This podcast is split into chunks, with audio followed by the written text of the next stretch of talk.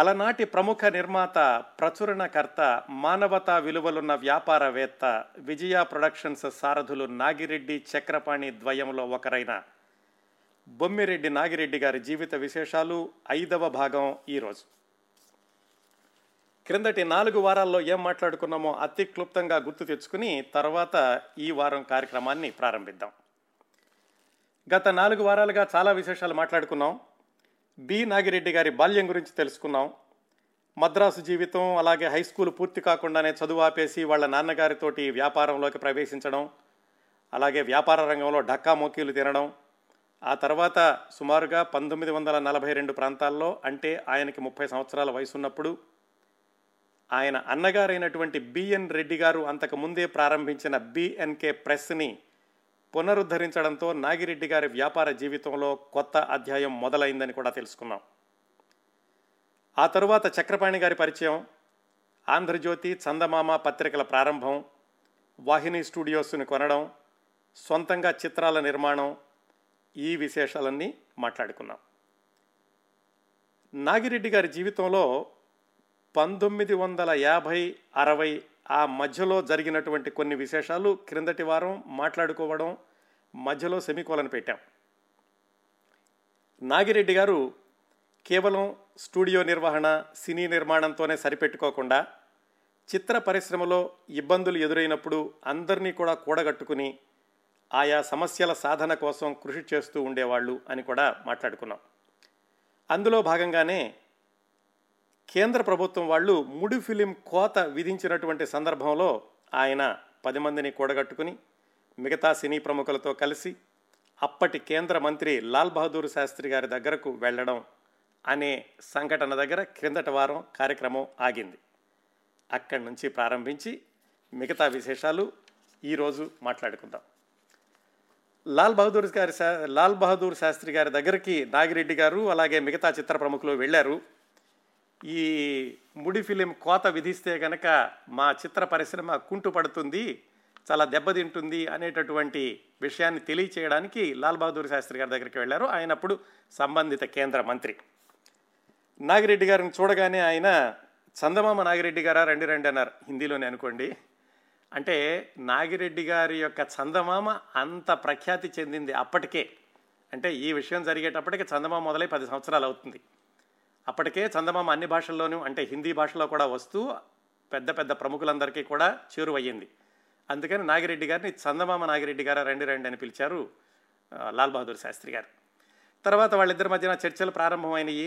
నాగిరెడ్డి గారు వివరించడం ప్రారంభించారు లాల్ బహదూర్ శాస్త్రి గారికి, మాకు ముడి ఫిలిం కోత విధిస్తే కనుక మా సినిమాలు ఎలా దెబ్బతింటాయి, మావి చాలా నిడివైనటువంటి సినిమాలు, 3 గంటలు ఉండే సినిమాలకి మీరు కోత విధిస్తే వచ్చేటటువంటి ఫిలిం సరిపోదు అని అలాంటిది ఏదో వివరిస్తున్నారు.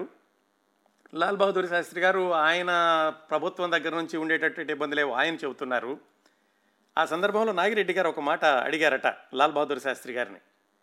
ఏమనంటే, ఏమండి మీరు ఉత్తరాది వాళ్ళు ఎన్ని మూరల పంచ ధరిస్తారో అని, మూర అంటే అప్పట్లో ఒక కొలమానం, ఆయన చెప్పారట మేము 4 మూరల పంచ ధరిస్తామండి అని. చూడండి మరి దక్షిణాది వాళ్ళం మేము 4 మూరల పంచే ధరిస్తాము, అది మీ కట్టుబాటు, మీ ఆచార వ్యవహారాలు కాబట్టి మీరు 6 మూరల పంచ ధరిస్తారు, మా కట్టుబాట్లు మా ఆచార వ్యవహారాలను బట్టి మేము 4 మూరల పంచ ధరిస్తాం. ఎందుకు చెప్తున్నానంటే మీ ఆచార వ్యవహారాల ప్రకారం మీ సినిమాలు ఉంటాయి, దక్షిణాది వారి ఆచార వ్యవహారాల ప్రకారం మా సినిమాలు ఉంటాయి. మా సినిమా కథలు 3 గంటలకు తక్కువ ఉండవండి, 3 గంటల సినిమా కనుక నిర్మించాలంటే మాకు ముడి ఫిలిం కోత విధిస్తే కుదరదు అని నాగిరెడ్డి గారు ఒక చిన్న ఉదాహరణతోటి లాల్ బహదూర్ శాస్త్రి గారికి చెప్పారు. మొత్తానికి ఎలాగైతే ఆ పరస్పర చర్చల అనంతరం నాగిరెడ్డి గారి ప్రతినిధి బృందం గెలిచింది. ఆ ముడి ఫిలిం కోత ఎత్తివేయడానికి, ముడి ఫిలిం కోత లేకుండా చేయడానికి లాల్ బహదూర్ శాస్త్రి గారు ఒప్పుకున్నారు. ఆ విధంగా విజయం సాధించి వెనక్కి వచ్చారు నాగిరెడ్డి గారు తను వెళ్ళినటువంటి బృందంతో సహా. ఆ గండం అయితే గట్టెక్కింది. అంటే తెలుగు సినిమాలు చాలా నిడివి ఉంటాయి కాబట్టి ఎక్కువ ఫిలిం అవసరం అవుతుంది కాబట్టి ఆ ఇబ్బంది లేకుండా చేసుకునే క్రమంలో ఆయన విజయం సాధించారు. అయితే ఆ తర్వాత కొద్ది సంవత్సరాలకో కొద్ది నెలలకో మరొక సమస్య ఉత్పన్నమైంది. అదేమిటంటే మద్రాసులో ఉండేటటువంటి పెద్ద పెద్ద నిర్మాతలందరూ, జమినీ వాసన్ గారు, ఏవిఎం వాళ్ళు, అలాగే అప్పట్లో పక్షిరాజా శ్రీరాములు నాయుడు అని ఒక ఆయన ఉండేవాళ్ళు, వీళ్ళందరూ కలిసి ఈ ముడి ఫిలిం కేంద్ర ప్రభుత్వం ఇచ్చినప్పుడు ముందుగా ఎవరికి ఇవ్వాలి, తర్వాత ఎవరికి ఇవ్వాలి అనేదానికి మనం ఒక మార్గదర్శక సూత్రాలు పెట్టుకుందాము. ఎవరైతే స్టూడియోలుండి మనం సినిమాలు నిర్మిస్తున్నామో మనం ముందు తీసుకుందాము, చిన్న నిర్మాతలకి మిగిలితే తర్వాత ఇద్దాము అని ఇలాంటి ప్రతిపాదన ఏదో తీసుకొచ్చారు. దానికి కూడా నాగిరెడ్డి గారు వ్యతిరేకించి, ఇది పొరపాటండి, మనకేదో స్టూడియో ఉంది మనం సినిమా తీసుకుంటున్నాం అని చెప్పి ముందు మనం ఫిలిం తీసేసుకుని కొత్త నిర్మాతలకు కనుక ఇబ్బంది కలిగిస్తే, కొత్త నిర్మాతలు రాకపోతే మన పరిశ్రమ ఇలాగే ఉంటుంది, మనం సంవత్సరానికి ఎన్ని సినిమాలను తీస్తాం మన స్టూడియోలో మనమే తీసుకోవడం అనేది, అందుకని కొత్త నిర్మాతలను మనం ఇబ్బంది పెట్టకూడదు, కొత్త నిర్మాతలను ప్రోత్సహిస్తేనే మన పరిశ్రమ పథకాలలో పచ్చగా ఉంటుంది అని వాళ్ళందరితోటి వాదించి ఒప్పించి, ఈ ప్రయారిటీ బేసిస్ అనేది లేకుండా అందరికీ సమానంగా ముడి ఫిలిం సరఫరా చేయాలి అనేటటువంటి దానిలో కూడా నాగిరెడ్డి గారు విజయం సాధించారు.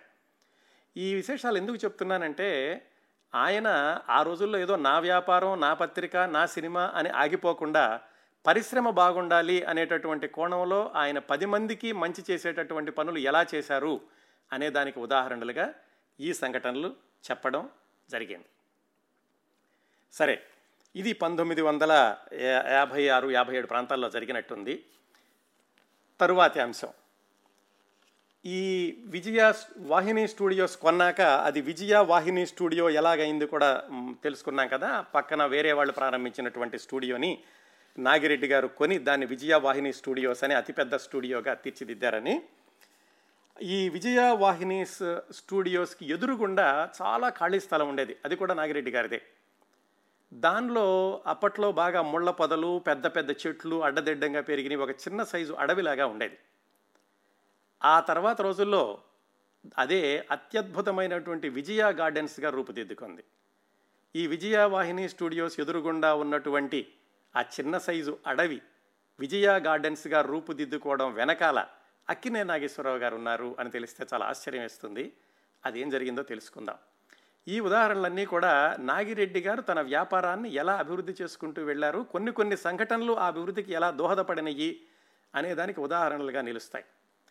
అక్కినేని నాగేశ్వరరావు గారికి ఈ విజయ ప్రొడక్షన్స్కి అనుబంధం 1949 నుంచే మొదలైందని గత కార్యక్రమాల్లో చెప్పుకున్నాం. అక్కినేని నాగేశ్వరరావు గారి వివాహ శుభలేఖ కూడా నాగిరెడ్డి గారి ప్రెస్లోనే ప్రింట్ చేయించారు 1949 ప్రాంతాల్లో. అది ప్రెస్లో ప్రింట్ చేసినప్పుడు దాని ప్రూఫ్ చూపించడానికి కూడా నాగిరెడ్డి గారు, చక్రపాణి గారు ఇద్దరూ కలిసి అక్కినేని నాగేశ్వరరావు గారి దగ్గరికి వెళ్ళడం, ఆ తర్వాత అక్కినేని నాగేశ్వరరావు గారి వివాహ రిసెప్షన్లో వీళ్ళిద్దరూ కూడా మేము కొత్త సంస్థ మొదలు పెడుతున్నాము, మా సినిమాలో నటించండి అని అడగడం కూడా జరిగింది.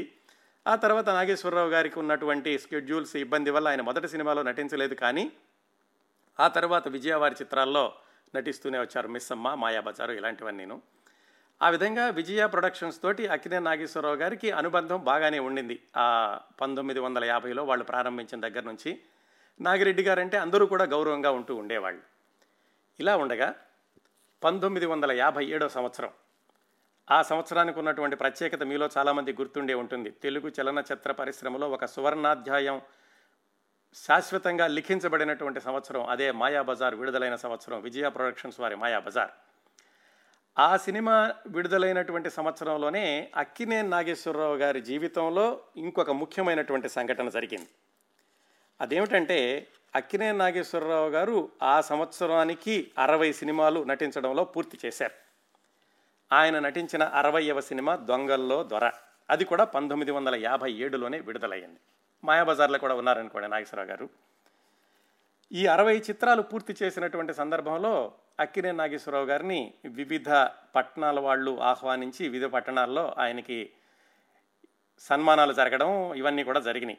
విశాఖపట్నం, విజయవాడ, గుడివాడ ఇలా ముఖ్యమైన పట్టణాలన్నింటిలో కూడా ఆయనకి సన్మానం జరిగింది 60 చిత్రాలు పూర్తి చేసుకున్న సందర్భంలో.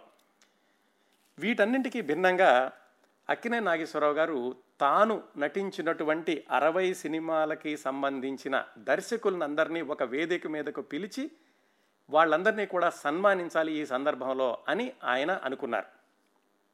ఆ సందర్భంలో ఒక భారీ కార్యక్రమాన్ని అందరికీ కలిసి వచ్చేలాగా ఏదో ఒక రోజు నిశ్చయించుకున్నారు, 1957 చివరిలో అనుకుంటాను. నిశ్చయించుకున్నాక మరి దాని ఆ భారీ ఉత్సవానికి తగినటువంటి ఫంక్షన్ హాల్ కావాలి. అప్పట్లో మద్రాసులో బాగా పేరు పొందినటువంటి ఫంక్షన్ హాల్ ఏంటంటే అబట్స్బరీ అని ఉండేది. అయితే అక్కినేని నాగేశ్వరరావు గారు అనుకున్న తేదీకి అది ఖాళీ లేదు. అది కాకుండా వేరే స్థలంలో ఎక్కడైనా పెట్టుకుందామంటే ఇంతమందికి ఇంత భారీగా జరిగేటటువంటి కార్యక్రమానికి సరిపడా హాల్ ఏమీ దొరకలేదు ఆయనకి. తీరా చూస్తే తేదీ సమీపిస్తోంది, 2 వారాలకు వచ్చేసింది. 2 వారాల్లో ఏం చేయాలి, ఎక్కడ హాల్ చూసుకోవాలి అనుకుంటూ అక్కినేని నాగేశ్వరరావు గారు నాగిరెడ్డి గారి దగ్గరకు వచ్చారు. వచ్చి ఆయన విషయం అంతా చెప్పారు. ఇలా ఉందండి మరి ప్రోగ్రామ్ ఏమో 2 వారాల్లో ఉంది, నాకు ఎక్కడ హాలు దొరకటం లేదు, ఇది ప్రతిష్టాత్మకంగా చేద్దాం అనుకున్నటువంటి కార్యక్రమం, మీరేమైనా సలహా చెప్తారేమోనని వచ్చాను అని అడిగారు నాగిరెడ్డి గారిని. నాగిరెడ్డి గారు అప్పుడు వెంటనే ఆయన మనసులో ఒక మెరుపు లాంటి ఆలోచన మెదిలి, సరే నాగేశ్వరరావు గారు మీరేమీ భయపడమాకండి, 2 వారాల్లో మీకు అత్యద్భుతమైనటువంటి వేదికని సిద్ధం చేస్తాను అని చెప్పారు. 2 వారాల్లో ఈ విజయవాహిని స్టూడియోస్కి ఎదురుగా ఉన్నటువంటి చిన్న సైజు అడవిని ఆయన అత్యద్భుతమైనటువంటి గార్డెన్స్గా తీర్చిదిద్దారు.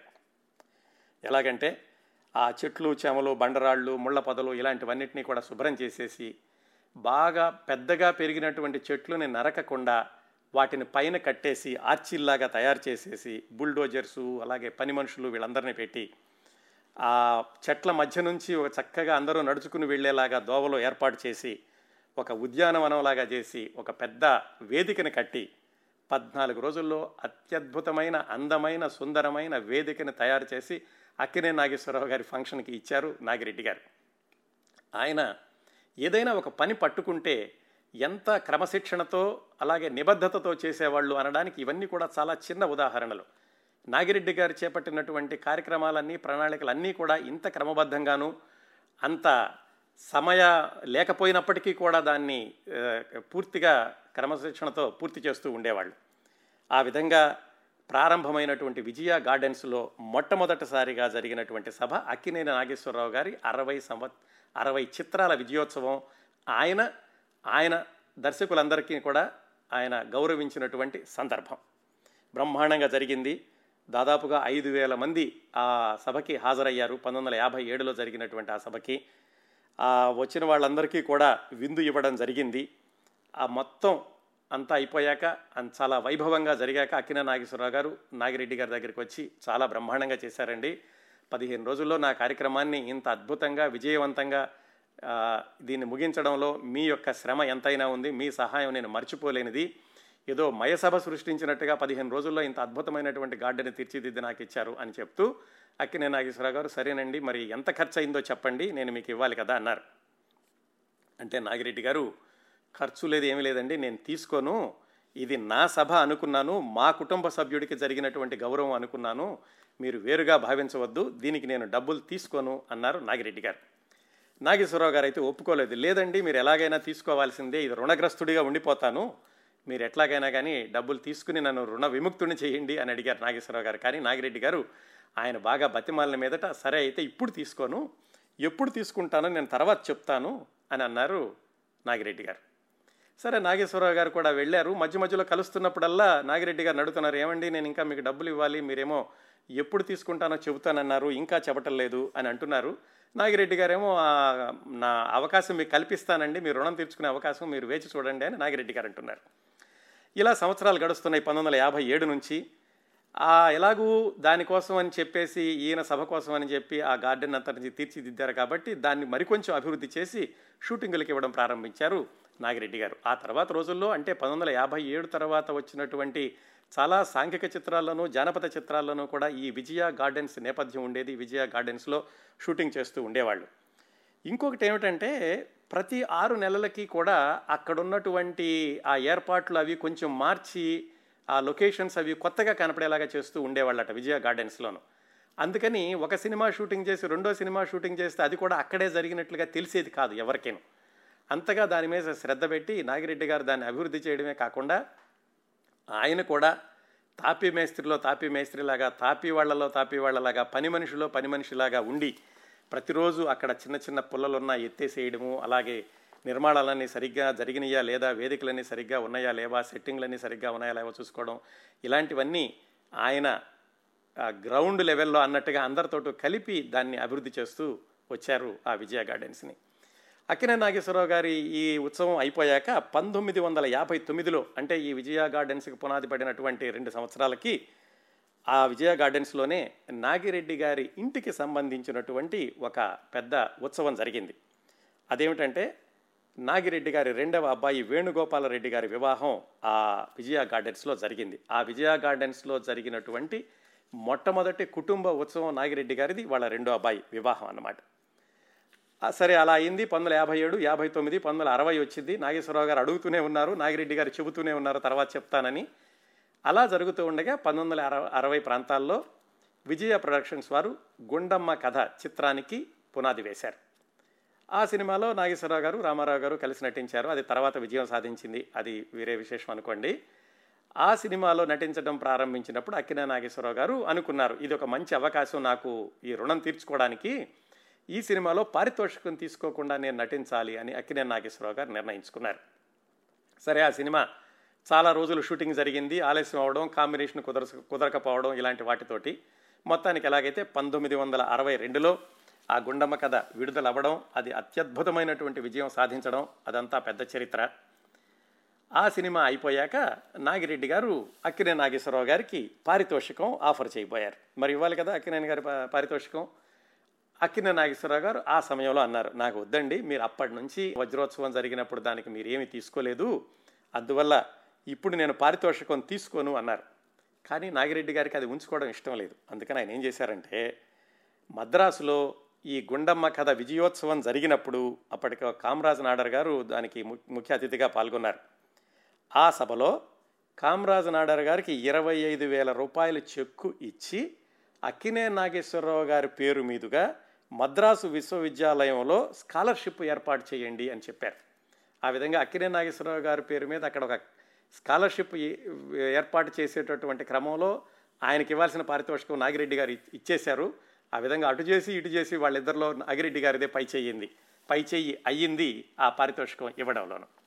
అది జరిగిందండి. అప్పట్లో ఉన్నటువంటి బంధాలు, అనుబంధాలు, ఆత్మీయతలు, స్నేహాలు అవన్నీ కూడా చాలా హృదయానికి దగ్గరగా ఉండేవి అని చెప్పడానికి ఇదొక ఉదాహరణ. ఆ విధంగా నాగిరెడ్డి గారి జీవితంలో 1962వ సంవత్సరం వచ్చింది. అంటే ఆయనకి దాదాపుగా 50 సంవత్సరాల వయసు. ఈ 1960 నుంచి 1970 వరకు జరిగినటువంటి విశేషాలు నాగిరెడ్డి గారి జీవితంలో కొన్ని తెలుసుకుందాం. 1960, 1970 ఆ మధ్యలో, అంటే నాగిరెడ్డి గారికి 50-60 సంవత్సరాల వయసు, ఆ దశాబ్దంలో చాలా విశేషాలు జరిగినాయి. ఎలాగంటే ఈ విజయ ప్రొడక్షన్స్ వాళ్ళ యొక్క ప్రతిభ తగ్గడం మొదలయ్యింది. అంటే విజయ ప్రొడక్షన్స్ పేరుతో తెలుగులో వచ్చినటువంటి సినిమాలు గుండమ్మ కథ తర్వాత ఒక మాదిరిగా ఆడడం, లేకపోతే పూర్తిగా పరాజయం పాలవడం, అది ఒక పరిణామం. ఆ దశాబ్దంలోనే నాగిరెడ్డి గారు తన వ్యాపార వ్యవహారాలను నెమ్మదిగా తన కుమారులకు అప్పచెప్పడం కూడా ఈ దశాబ్దంలోనే ప్రారంభమైంది. అంతేకాకుండా ఈ దశాబ్దంలో నాగిరెడ్డి గారు మిగతా భాషల్లో చిత్రాలను ఎక్కువగా నిర్మించడం ప్రారంభించారు. ముఖ్యంగా హిందీ చలనచిత్ర రంగంలో కూడా అడుగుపెట్టారు ఈ దశాబ్దంలోనే. ఈ విశేషాలన్నీ మనం వివరంగా తెలుసుకుందాం. ఇంకొక విశేషం ఏమిటంటే చెప్పుకోవాల్సింది మనం, ఈ విజయ వాహిని స్టూడియోస్లో నిర్మించబడినటువంటి చిత్రాలలో నటించిన లేదా చిత్రాలకు పనిచేసినటువంటి 4 వ్యక్తులు ఆ తరువాత ముఖ్యమంత్రులుగా అయ్యారు. అది ఒక పెద్ద విశేషంగా చెప్పుకోవాలి. విజయ వాహిని స్టూడియోస్ నుంచి వెళ్ళిన వాళ్ళు అని వాళ్లే కరుణానిధి గారు, ఎంజీఆర్ గారు, జయలలిత గారు, ఎన్టీ రామారావు గారు. 4 కూడా ఈ విజయవాహిని స్టూడియోస్లో నిర్మించబడిన చిత్రాల్లో పనిచేసిన వాళ్లే. వీళ్ళందరిలోకి ముందుగా మనం చెప్పుకోవాల్సింది ఎంజీ రామచంద్రన్ గారు. ఎంజీ రామచంద్రన్ గారికి నాగిరెడ్డి గారికి చాలా అన్యోన్యమైనటువంటి సంబంధం ఉండేది. ఎంజీఆర్ గారికి నాగిరెడ్డి గారంటే విపరీతమైన అభిమానం, గౌరవం ఉండేది. దానికి ఉదాహరణలుగా చాలా సంఘటనలు చెప్పుకోవచ్చు. ముందుగా ఒక దాంతో ప్రారంభిద్దాం. 1965వ సంవత్సరం, 1962లో గుండమ్మ కథ అయిపోయాక 1965లోనే విజయ ప్రొడక్షన్స్ వాళ్ళు నిర్మించినటువంటి 2 తెలుగు సినిమాలు సిఐడి, సత్య హరిశ్చంద్ర విడుదలైనవి. కానీ 2 కూడా అనుకున్నంత విజయవంతం కాలేదు. సత్య హరిశ్చంద్ర అయితే పూర్తిగా పరాజయం పాలైంది అనుకుంటాను. సిఐడి ఒక మాదిరిగా ఆడినట్టుంది. అలా ఉండగా నాగిరెడ్డి గారు తమిళంలో ఒక సినిమా తీద్దాం అనుకున్నారు. ఆ అనుకోవడానికి కూడా ఒక కారణం ఉంది. ఎంజీ రామచంద్రన్ గారికి అలాగే నాగిరెడ్డి గారికి పరిచయం 1956 ప్రాంతాల నుంచి ఉంది. ఎందుకంటే ఎంజీఆర్ గారి యొక్క సినిమాలు కూడా ఈ విజయవాహిని స్టూడియోస్లోనే నిర్మాణం జరుగుతూ ఉండేది. 1956లోనే ఎంజీఆర్ గారు నాడోడి మన్నన్ అనేటటువంటి ఒక సినిమాని ఆయన సొంతంగా నిర్మించడం ప్రారంభించారు. దానికి రామనాథన్ అని ఆయన దర్శకుడిగా పెట్టుకున్నారు. అయితే ఆ సినిమా మొదట్లోనే రామనాథన్ గారు మరణించారు. అప్పుడు ఎంజీ రామచంద్రన్ గారు ఇంకా వేరే ప్రత్యామ్నాయం లేక ఆయనే దర్శకత్వం కూడా వహిస్తూ, నిర్మాత, దర్శకత్వం, అందులో పైగా ఆయన ద్విపాత్రాభినయం ఇన్ని చేస్తూ ఆ నాడోడి మన్నన్ సినిమాని నిర్మించడంలో ఈ విజయవాహిని స్టూడియోలో కొనసాగుతున్న సందర్భంలో ఆయనకి చాలా ఇబ్బందులు ఎదురైనప్పుడు, ఎందుకంటే ఒక్కడే అన్నీ చూసుకుంటూ కూడా ఆ సినిమాని నిర్మించడం, ఆ సమయంలో నాగిరెడ్డి గారు ఎంజీ రామచంద్రన్ గారికి చాలా సహాయం చేశారట. సహాయం అంటే ఆయన స్టూడియో ఇచ్చారు, మిగతా విషయాల్లో కూడా ఆయనకి అనుకున్నట్టుగా ఎన్ని ఫ్లోర్లు కావాలంటే అన్ని ఫ్లోర్లు ఇవ్వడం, ఎప్పటికి ఏది కావాలంటే అది సమకూర్చడం, ఇలాంటివన్నీ చేశారు. ఆ నాడోడి మన్నన్ సినిమా 1956 విడుదలై అత్యద్భుతమైనటువంటి విజయం సాధించింది. ఎంజీఆర్ గారి యొక్క ప్రతిష్టని చాలా కొన్ని వందల రెట్లు పెంచింది. ఆ సినిమా విజయవంతం తర్వాత ఎంజీఆర్ గారు నాగిరెడ్డి గారి దగ్గరికి వెళ్ళి కృతజ్ఞత చెప్పబోతే నాగిరెడ్డి గారు ఏముందండి, నేను ఏదో నా వ్యాపారం ప్రకారం చేశాను అంతే కదా అని చెప్పారు. కానీ ఎంజీఆర్ గారు చాలా గౌరవంతో ఉండేవాళ్ళు. ఇది వ్యాపార పద్ధతిలో అయితే మీరు వేరే విధంగా ఉండేవాళ్ళండి, నా మీద ప్రేమతోటి ఈ ఇందులో జరిగేటటువంటి ప్రతి షూటింగు, ప్రతి సినిమా నిర్మాణం కూడా మీదే అనుకున్నట్లుగా మీరు మా అందరికీ సహాయం చేశారు అని ఎంజీఆర్ గారు నాగిరెడ్డి గారికి కృతజ్ఞత తెలియచేశారు. ఇది జరిగినటువంటి 10 సంవత్సరాలకి అంటే 1965వ సంవత్సరం వచ్చింది. అప్పుడు నాగిరెడ్డి గారు ఒక తెలుగు సినిమాని తమిళలో తీద్దాం అనుకున్నారు. ఆ తెలుగు సినిమా ఏమిటంటే, కారంచేడు నుంచి వచ్చినటువంటి ఒక కుర్రవాడు సినిమాలు తీద్దామనుకుని ఏదో ఒక సినిమాలో కొంచెం భాగస్వామిగా చేసి తర్వాత సొంతంగా తీద్దామనుకుని చాలామంది వదిలేసిన స్క్రిప్ట్ని ఏమాత్రం అప్పట్లో విజయపథంలో నేనటువంటి ఒక దర్శకుడిని పెట్టి ఎన్టీ రామారావు గారి ద్విపాత్రారంలో సినిమా తీసి అత్యంత ఘన విజయం సాధించాడు. ఆ కుర్రాడే డి రామానాయుడు గారు. ఆ సినిమానే రాముడు భీముడు. ఆ సినిమాని తమిళంలో తీద్దామనుకున్నారు నాగిరెడ్డి గారు, విజయ ప్రొడక్షన్స్ పేరు మీదే, విజయ ప్రొడక్షన్సో విజయ కంబైన్సో అన్నట్లున్నారు. అయితే ఆయన ఈ తమిళంలో ఎవరితో తీద్దామనుకున్నప్పుడు మరి అప్పట్లో విపరీతంగా ప్రజాదరణ ఉందన్నటువంటి నటుడు ఎంజీ రామచంద్రన్ గారు. ఎంజీ రామచంద్రన్ గారితో తీద్దామని నాగిరెడ్డి గారు ఇంకా ఆయన తన బృందంతో చర్చలు జరుగుతున్న సందర్భంలో పంపిణీదారులు వాళ్ళు వచ్చి ఎంజీ రామచంద్రన్ గారిని పెట్టుకోవద్దండి, ఆయన రాజకీయాల్లో ఉన్నారు, అప్పటికే ఆయన ఎమ్మెల్సీగా ఉన్నారు, ప్రత్యక్షంగా ఎమ్మెల్యే ఎన్నికల్లో కూడా వెళదాం అనుకుంటున్నారు ఎంజీఆర్ గారు. ఆ సమయంలో ఆయన రాజకీయాల్లోకి వెళితే కనుక మీకు సరిగ్గా డేట్లు అవి ఇవ్వరు, సినిమా నిర్మాణంలో కూడా ఇబ్బంది వస్తుంది, అందుకని ఎంజీఆర్ గారిని పెట్టుకోవద్దు, ఎంజీఆర్ గారితో మీరు ప్రాజెక్టు మొదలు పెడితే అది రిస్క్ అవుతుంది అని పంపిణీదారులందరూ కూడా నాగిరెడ్డి గారికి చెప్పారు. నాగిరెడ్డి గారు ఇంకా ఎంజీఆర్ గారిని సంప్రదించలేదు. ఈ విషయాలన్నీ ఎలాగో ఎంజీఆర్ గారికి తెలిసినాయి. ఆయనే నాగిరెడ్డి గారి దగ్గరికి వచ్చి, ఏమండి మీరు అలా సినిమా తీద్దాం అనుకుంటున్నారట, మీకు ఇలాంటి సూచనలు అందుతున్నాయట, మీరు ఏమాత్రం సంకోచం లేకుండా నాతో సినిమా మొదలు పెట్టుకోండి, ఆ సినిమా మీది కాదు నాది అనుకుని నేను బాధ్యత వహించి నేను పూర్తి చేస్తాను మీరు అనుకున్న సమయంలోనూ అని ఆ సినిమాకి శ్రీకారం చుట్టించారు నాగిరెడ్డి గారితో ఎంజీ రామచంద్రన్ గారు. ఆ సినిమానే ఎంగవీట్టు పిళ్ళై. ఆ ఎంగవీట్టు పిళ్ళై సినిమాని 1964 చివరిలో అనుకుంటాను ప్రారంభించి చాలా రికార్డు సమయంలో 40 రోజుల్లోనో 50 రోజుల్లోనో పూర్తి చేసి విడుదల కూడా చేశారు. ఎంజీ రామచంద్రన్ గారు నాగిరెడ్డి గారికి అలాగా మాట ఇచ్చిన తర్వాత దాన్ని ఎలా నిలుపుకున్నారంటే, ఈ విషయాలన్నీ కూడా నాగిరెడ్డి గారే ఒకచోట రాసుకున్నారు, వాళ్ళ అబ్బాయి కూడా తర్వాత చెప్పారు. ఈ నాగిరెడ్డి గారికి ఎంజీఆర్ గారు ఇచ్చిన గౌరవము, ఈ ఎంగవీట్టు పిళ్ళై సినిమా నిర్మాణ సందర్భంలో ఆయన అందించినటువంటి సహకారము ఎలా ఉంది అనేది. ఒక సంఘటన ఏమిటంటే, ఈ ఎంగవీట్టు పిళ్ళై విజయవాహిని స్టూడియోస్లో సెట్టింగ్స్ వేశారు, షూటింగ్ జరుగుతోంది. ఒకరోజు రాత్రి నాగిరెడ్డి గారును హిందీ నటుడు దిలీప్ కుమార్ ఆ విజయ గార్డెన్స్లో కూర్చుని ఏదో మాట్లాడుకుంటున్నారు. రాత్రి 8:30-9 అయింది. ఆ విజయవాహిని స్టూడియోస్లో అన్ని భాషల యొక్క చిత్రాల షూటింగ్లు జరుగుతూ ఉండేవి. అందరికీ కూడా నాగిరెడ్డి గారు అంటే చాలా గౌరవం, అందరూ బాగా మాట్లాడుతూ ఉండేవాళ్ళు. దిలీప్ కుమార్ కూడా నాగిరెడ్డి గారితో చాలా చనువుగా ఉంటూ ఉండేవాళ్ళు. వాళ్ళిద్దరూ మాట్లాడుకుంటూ ఉండగా రాత్రి 8:30-9 ఎంజీ రామచంద్రన్ గారు చాలా హడావుడిగా పరిగెత్తుకుంటూ వచ్చారు. ఆ స్టూడియోస్ నుంచి ఎదురుగుండానే ఉంది కదా, రోడ్డు దాటుకుని వచ్చారు. వచ్చి చెప్పారు, నాగిరెడ్డి గారు మనం వేసినటువంటి సెట్ కాలిపోతుందండి, మీరు తొందరగా రండి, మనం రేపు మరి షూటింగ్ ఎలా జరగాలో తెలీదు, ఎన్ని రోజులు ఆగిపోతుందో కూడా తెలీదు అని చాలా కంగారుగా చెప్పారు. నాగిరెడ్డి గారు చాలా నింపాదిగా, మీరు ఏమీ భయపడకండి ఎంజీఆర్ గారు, మీరు వెళ్ళిపోండి, అక్కడ మా వాళ్ళు ఉన్నారు, మా వాళ్ళందరూ కూడా వాళ్లే చూసుకుంటారు అని చెప్పి ఎంజీఆర్ గారిని పంపించారు. ఎంజీఆర్ గారికి ఆశ్చర్యం వేసిందట, ఏమిటినా సెట్టు కాలిపోతుంది అంటే ఆయన నిమ్మకు నీరెత్తినట్టుగా కూర్చున్నారు అనుకున్నారు. కానీ సరే ముందు పని చూడాలి కాబట్టి గబగబా వెనక్కి వచ్చేశారు. అక్కడ ఏం జరిగిందంటే, ఆ రోజుల్లో సెట్ వేసినప్పుడు ఈ పెద్ద పెద్ద ఈ ఫ్లోర్స్లో వాటిల్లో గోడలకి ఇప్పుడున్నంత ఏసీలు ఇంత అధునాతన సౌకర్యాలు ఉండేవి కాదు. గోని సంచీలు పెట్టి, గోని సంచీల మధ్యలో కొబ్బరి పీచు పెట్టి దాంట్లో నీళ్లలో తడిపి చల్లదనం వచ్చేలాగా చేసేవాళ్ళు. అలా ఈ ఎంగవీట్టు పిళ్ళైకి వేసినటువంటి సెట్టింగ్కి ఉన్నటువంటి ఈ కొబ్బరి పీచులతో నిండిన జనపనార సంచుల మీద ఎవరో సిగరెట్ కాల్చి వేశారు, దాంతో నిప్పు అంటుకుంది, అది అగ్ని ప్రమాదానికి దారితీసింది. సరే, ఎంజీఆర్ గారు వచ్చేశారు, అప్పటికే అక్కడ ఉన్నటువంటి పని వాళ్ళందరూ కూడా నీళ్లు పోసి ఆర్పడానికి ప్రయత్నాలు చేస్తున్నారు, ఎంజీఆర్ గారు కూడా దానిలో ఒక చెయ్యి వేశారు. మొత్తానికి అందరూ కలిసి మంటలను అదుపులోకి తెచ్చి మంటలను ఆర్పేయగలిగారు. మర్నాడు షూటింగ్ యథావిధంగా కొనసాగింది.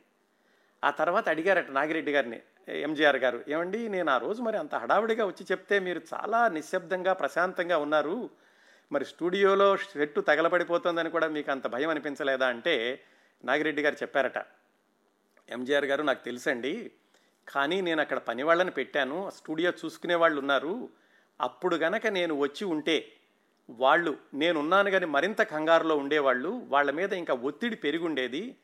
యజమాని ఉద్యోగుల్ని నియమించుకున్నాక వాళ్ళ మీద నమ్మకం ఉంచాలి, అదే నేను చేశాను అని చెప్పి ఆయన తన విజయ రహస్యాన్ని చెప్పకుండా చెప్పారు ఎంజీ రామచంద్రన్ గారికి.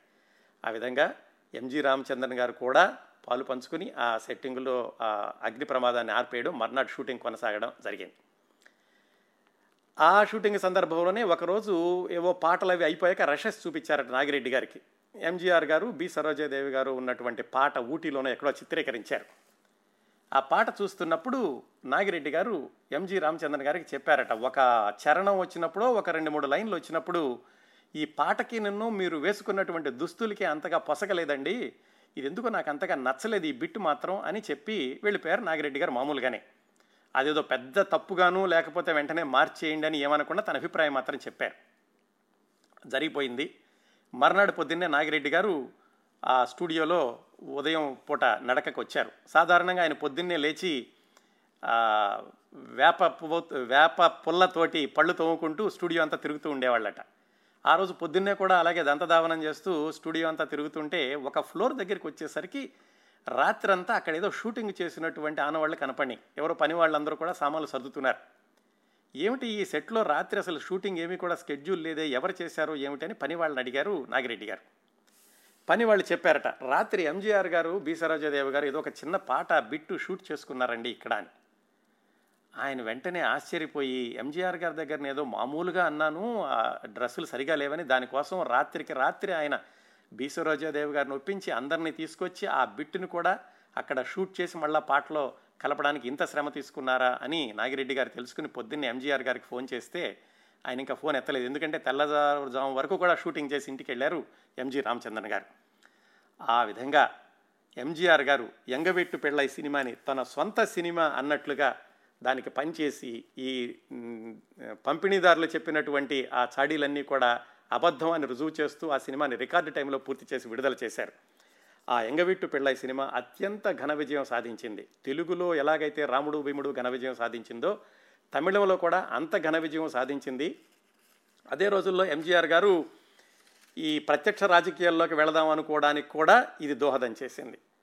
ఆ సినిమా విజయవంతమైనప్పుడు నాగిరెడ్డి గారు ఎంజీఆర్ గారు కలిసి ఎక్కడో ఒక దూరంగా ఉన్నటువంటి ఒక థియేటర్లో ఎలా ఉందో చూద్దామని వెళ్ళినప్పుడు అక్కడ అభిమానులందరూ చుట్టుముడితే ఎంజీఆర్ గారిని ఆయన తనకంటే కూడా నాగిరెడ్డి గారి భద్రతే ముఖ్యం అనుకుంటూ నాగిరెడ్డి గారిని ఆయన క్షేమంగా కారులోకి తీసుకొచ్చారట, తన క్షేమం కంటే కూడా నాగిరెడ్డి గారిని జాగ్రత్తగా చూసుకుంటూ. అంత అనుబంధం పెనవేసుకున్నారు నాగిరెడ్డి గారితోటి ఎంజీ రామచంద్రన్ గారు. ఈ ఎంగవీట్టు పిళ్ళై వాళ్ళిద్దరి కలయికలో వచ్చినటువంటి మొట్టమొదటి చిత్రం ఇది. 1965లో జరిగింది. ఈ ఎంగవీట్టు పిళ్ళై అత్యంత ఘన విజయం సాధించాక నాగిరెడ్డి గారు తమిళంలోనే మరొక సినిమాకి శ్రీకారం చుట్టారు. నాగిరెడ్డి గారు ఒక సినిమాకి దర్శకత్వం చేశారని చాలామందికి తెలియదు. ఆ సినిమానే 1965లో ఎంగవీట్టు పిళ్ళై తర్వాత ఆయన ప్రణాళిక వేసుకున్నటువంటి చిత్రం. ఎంగవీట్టు పిళ్ళై ఘన విజయం సాధించింది, భారీ తారాగణంతో ఉంది కాబట్టి మళ్ళీ అంతకంటే భారీ తారాగణంతో భారీ చిత్రం నిర్మించడం కంటే కూడా ఒక చిన్న బడ్జెట్ సినిమా నిర్మిస్తే బాగుంటుంది, ప్రేక్షకుల్లో అంచనాలకి మనం విభిన్నంగా ఉంటే కనుక వాళ్ళు ఆదరిస్తారు అన్న ఉద్దేశంతో నాగిరెడ్డి చక్రపాణి గారు ఆలోచించి వాళ్ళు అప్పటికి 15 సంవత్సరాల క్రిందట నిర్మించినటువంటి షావుకారు చిత్రాన్ని తమిళంలో పునర్నిర్మిద్దాము అనుకున్నారు. దానికి ఎంగవీట్టు పెన్ అని పేరు పెట్టారు. అయితే దానికి దర్శకుడిని ఎవరిని తీసుకోవాలి అని వాళ్ళిద్దరూ ఆలోచిస్తున్నప్పుడు చక్రపాణి గారు నాగిరెడ్డి గారిని ప్రోత్సహించారు. మీరు కూడా మరి అన్ని సినిమాలు మొదటి నుంచి చూస్తూ వస్తున్నారు, నిర్మాణంలో ఉన్నప్పటికీ కూడా కథలు వినడం ఇలాంటి వాటిల్లో మీకు అనుభవం ఉంది, అందువల్ల మీరే ఈ సినిమాకి దర్శకత్వం వహిస్తే బాగుంటుంది. మీరు కూడా పల్లెటూరు నేపథ్యం నుంచి వచ్చిన వాళ్లే, నాది కూడా పల్లెటూరు నేపథ్యం కాబట్టి నేను ఆ షావుకారు సినిమాకి పనిచేయగలిగాను, దీనికి మీరెందుకు దర్శకత్వం వహించకూడదు అని చక్రపాణి గారిని ప్రోత్సహించి ఆ ఎంగవీట్టు పెన్ అనేటటువంటి తమిళ సినిమాకి నాగిరెడ్డి గారి యొక్క దర్శకత్వంలో ఆ సినిమా ప్రారంభమయ్యేలాగా చేశారు చక్రపాణి గారు. ఆ విధంగా 1965లో ఈ ఎంగవీట్టు పెన్ అనేటటువంటి సినిమా నిర్మాణం ఎంగవీట్టు పెళ్ళై తర్వాత ప్రారంభమైంది. షావుకారు సినిమాలో ఎలాగైతే ఒక కొత్త అమ్మాయిని తీసుకుని ఆ అమ్మాయికి తర్వాత సినిమా రంగంలో స్థిరమైనటువంటి భవిష్యత్తు ఉండేలాగా చేశారో ఆవిడే జానకి గారు, షావుకారు జానకి గారు. అలాగే ఈ తమిళ చిత్రంలో కూడా ఎవరైనా కొత్త నటీమణిని తీసుకుందాము అని ఆలోచించారు నాగిరెడ్డి గారు, చక్రపాణి గారు. వాళ్ళకి అప్పట్లో ఒక అమ్మాయి కనిపించింది, ఆ అమ్మాయి పేరు నిర్మల. ఆవిడ ఈ విజయ వాహిని స్టూడియోస్లోనే ప్రొజెక్షనిస్ట్గా ఉన్నటువంటి రామ్మోహన్ రావు గారిని వాళ్ళ అమ్మాయి. అప్పటికే నిర్మల అనేటటువంటి ఆ నటీమణి మలయాళంలో ఒక సినిమాలో హీరోయిన్గా నటించింది, తమిళంలో ఇది ఒక చిన్న పాత్ర వేసింది. అయితే బిఎన్ రెడ్డి గారు నిర్మించినటువంటి రంగుల రాట్నం అనే సినిమాలో నీరజ అనే పేరుతోటి ఒక మాదిరి పాత్ర ధరించింది. ఆమెని ఈ ఎంగవీట్టు పెండ్లో కథానాయికగా తీసుకుందాము అని నిర్ణయించుకుని నాగిరెడ్డి గారు రామ్మోహన్ రావు గారిని సంప్రదించి, ఆ తర్వాత వాళ్ళ అమ్మాయి నిర్మల గారిని సంప్రదించి ఈ సినిమాలో హీరోయిన్గా తీసుకున్నారు. ఆ నిర్మల గారే తర్వాత రోజుల్లో ఈ విజయ ప్రొడక్షన్స్లో ఆవిడ నటించారు కాబట్టి మొట్టమొదటి విజయవంతమైనటువంటి తమిళ హీరోయిన్ సినిమా అనుకుని దానికి ఆ సందర్భంగా ఆవిడ పేరుని విజయ నిర్మల అని మార్చుకున్నారు. విజయ నిర్మల గారు ఆ విధంగా తమిళంలో మొట్టమొదటిసారి కథానాయికగా నటించినటువంటి చిత్రం ఈ ఎంగవీట్టు పెన్. సరే, ఆ సినిమా అనుకున్నాక దానిలో మిగతా నటీమణులు నటీనటులు వీళ్ళందరినీ కూడా తీసుకోవడం ప్రారంభించారు. ఎంఆర్ రాధా అని అప్పట్లో ఈ తమిళ సినిమాల్లో ప్రముఖ నటుడుగా ఉంటూ ఉండేవాడు. ఎక్కువగా ఆయన విలన్ పాత్రలు వేస్తూ ఉండేవాడు. ఎంజీఆర్ గారు ఆయన కాంబినేషన్ ఎక్కువగా నడుస్తూ ఉండేది. ఆయన కూడా ఈ సినిమాలో ఒక ముఖ్యమైనటువంటి పాత్రకి తీసుకున్నారు. ఈ ఎంఆర్ రాధా గారు ఎవరో కాదు, తెలుగు హీరోయిన్లు రాధిక, నిరోష అని ఉండేవాళ్ళు వాళ్ళ యొక్క నాన్నగారు. అయితే ఎంఆర్ రాధా గారిని మొట్టమొదటిసారిగా ఈ సినిమాలో నటించడానికి అని పిలిచినప్పుడు ఆయన ఆశ్చర్యపోయారట నాగిరెడ్డి గారిని చూసి. నేను చాలా సినిమాల షూటింగ్లకు వచ్చానండి, మిమ్మల్ని ఎప్పుడు స్టూడియో ఓనర్గా అనుకోలేదు, మీరేదో ఇక్కడ పనిచేసే వాళ్ళకి మేస్త్రీనో ఎవరో అనుకున్నాను, ఎందుకంటే మీరు ఎప్పుడు ఈ పనివాళ్లలో పనివాళ్లాగా కనిపిస్తూ ఉంటారు అని ఆయన చాలా పొరపాటు అయింది మిమ్మల్ని అనుకోవడం అని అన్నారట. అంటే నాగిరెడ్డి గారు లేదు లేదు మీరు అనుకోవడమే నాకు గౌరవము అని చెప్పారు. సరే, తర్వాత ఎంఆర్ రాధా గారు కూడా ఈ ఎంగవీట్టు పెండ్లో ఒక ముఖ్యమైనటువంటి పాత్ర ధరించారు. మిగతా నటీనటులందరినీ తీసుకున్నారు. తెలుగులో నటించినటువంటి ఎస్వి రంగారావు గారినే ఈ సినిమాలో కూడా అదే పాత్రకి తీసుకున్నారు నాగిరెడ్డి గారు. అయితే ఎస్వి రంగారావు గారు మరి అప్పటికే 1965 వచ్చేటప్పటికే ఆయన నటసింహం అనేక విజయవంతమైనటువంటి చిత్రాల్లో నటించారు. ఆయన ప్రతిభ అప్రతిహతంగా కొనసాగుతోంది. సరే, సినిమా షూటింగ్ మొదలైంది. సినిమా షూటింగ్ మొదలైనటువంటి మొట్టమొదటి రోజునే ఎస్వి రంగారావు గారు నిర్మల అనేటటువంటి కొత్త నటీమణి కాంబినేషన్ తోటి సీన్లు తీయాలి. నాగిరెడ్డి గారు కూడా మొట్టమొదటిసారిగా దర్శకత్వం చేయడం.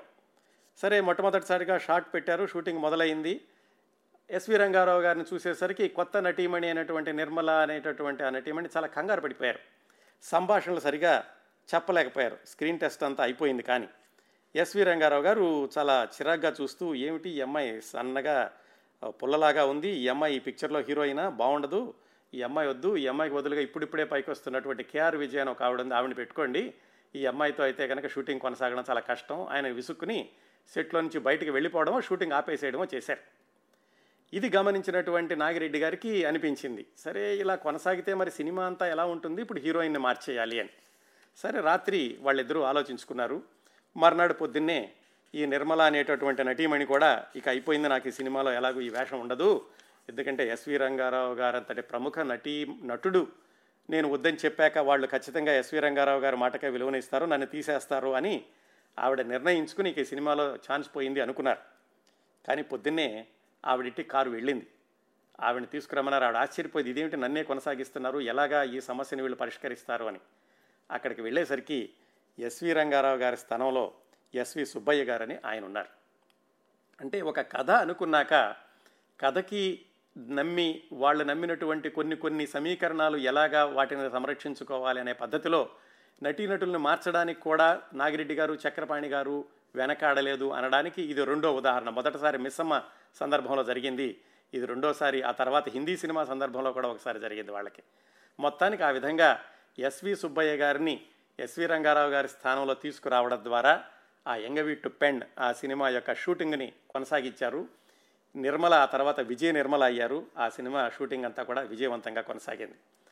ఆ సినిమాలో నటించినటువంటి మనోరమ అని తమిళ హాస్య నటీమణి, ఆవిడికి ప్రపంచ రికార్డు కూడా ఉంది, అత్యధిక సినిమాల్లో నటించారు అనే, తర్వాత బ్రహ్మానందం గారికి వచ్చినట్టుంది అది.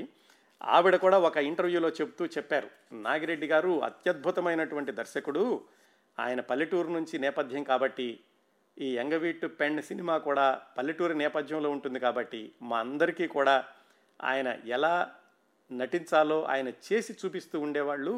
చాలా సహజంగా ఉండేది ఆయన చెప్పేటటువంటి నటన, మాకు చాలా తేలిగ్గా ఉండేది ఆయన దర్శకత్వంలో నటించడం, కొత్త దర్శకుడు అని మాకు ఎప్పుడూ అనిపించలేదు అని ఆ మనోరమ అన్న ఆవిడ కూడా ఒక ఇంటర్వ్యూలో చెప్పారు. ఆ విధంగా ఏమాత్రం ఇబ్బంది లేకుండా చాలా అనుభవజ్ఞుడైనటువంటి దర్శకుడిలాగా నాగిరెడ్డి గారు ఈ ఎంగవీట్టు పెన్ అనేటటువంటి సినిమా షూటింగ్ని కొనసాగించారు. అయితే ఏమైంది, ఆ సినిమా చాలా శాతం పూర్తయ్యే దగ్గరకు వచ్చేసరికి నాగిరెడ్డి గారికి ఆరోగ్యం బాగుండలేదు. పైగా ఈ సినిమా చిట్ట చివరిలో ఉండగానే హిందీలో కూడా సినిమా నిర్మిద్దాము అని వాళ్ళు ప్రణాళికలు వేసుకోవడం ప్రారంభించారు. అటు హిందీ సినిమా యొక్క ప్రణాళికలు, ఇటు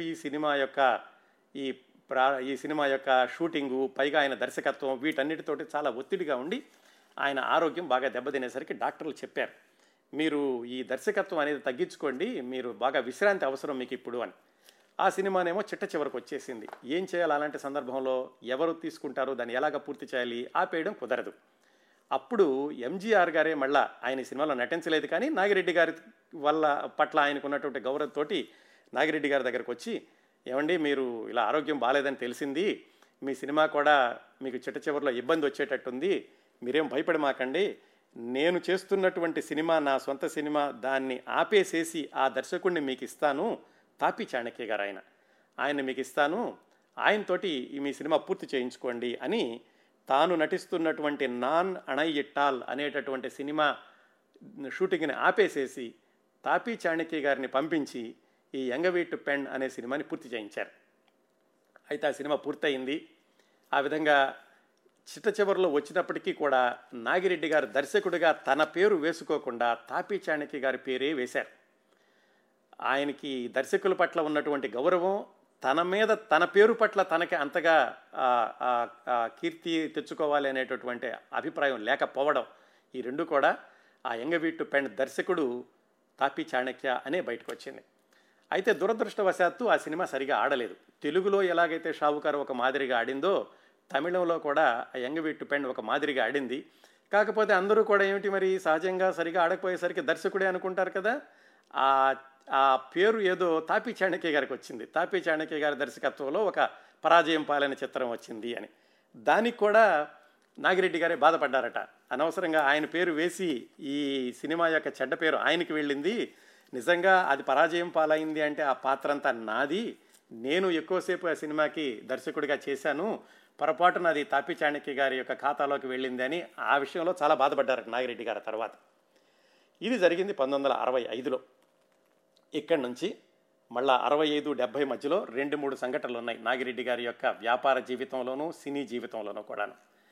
ఆ విశేషాలు, అలాగే ఆ రోజుల్లోనే ఆయన ప్రారంభించినటువంటి మరికొన్ని పత్రికలు, అవి ఎలా కొనసాగినయి, హిందీ చిత్రసీమలోకి ఎలా అడుగుపెట్టారు, ఆ తర్వాత విజయ ఆసుపత్రిని ఎలాగ ప్రారంభించాల్సి వచ్చింది, ఇలాంటి విశేషాలన్నీ మనం వచ్చే వారం నాగిరెడ్డి గారి జీవిత విశేషాలు 6వ భాగంలో మాట్లాడుకుందాం.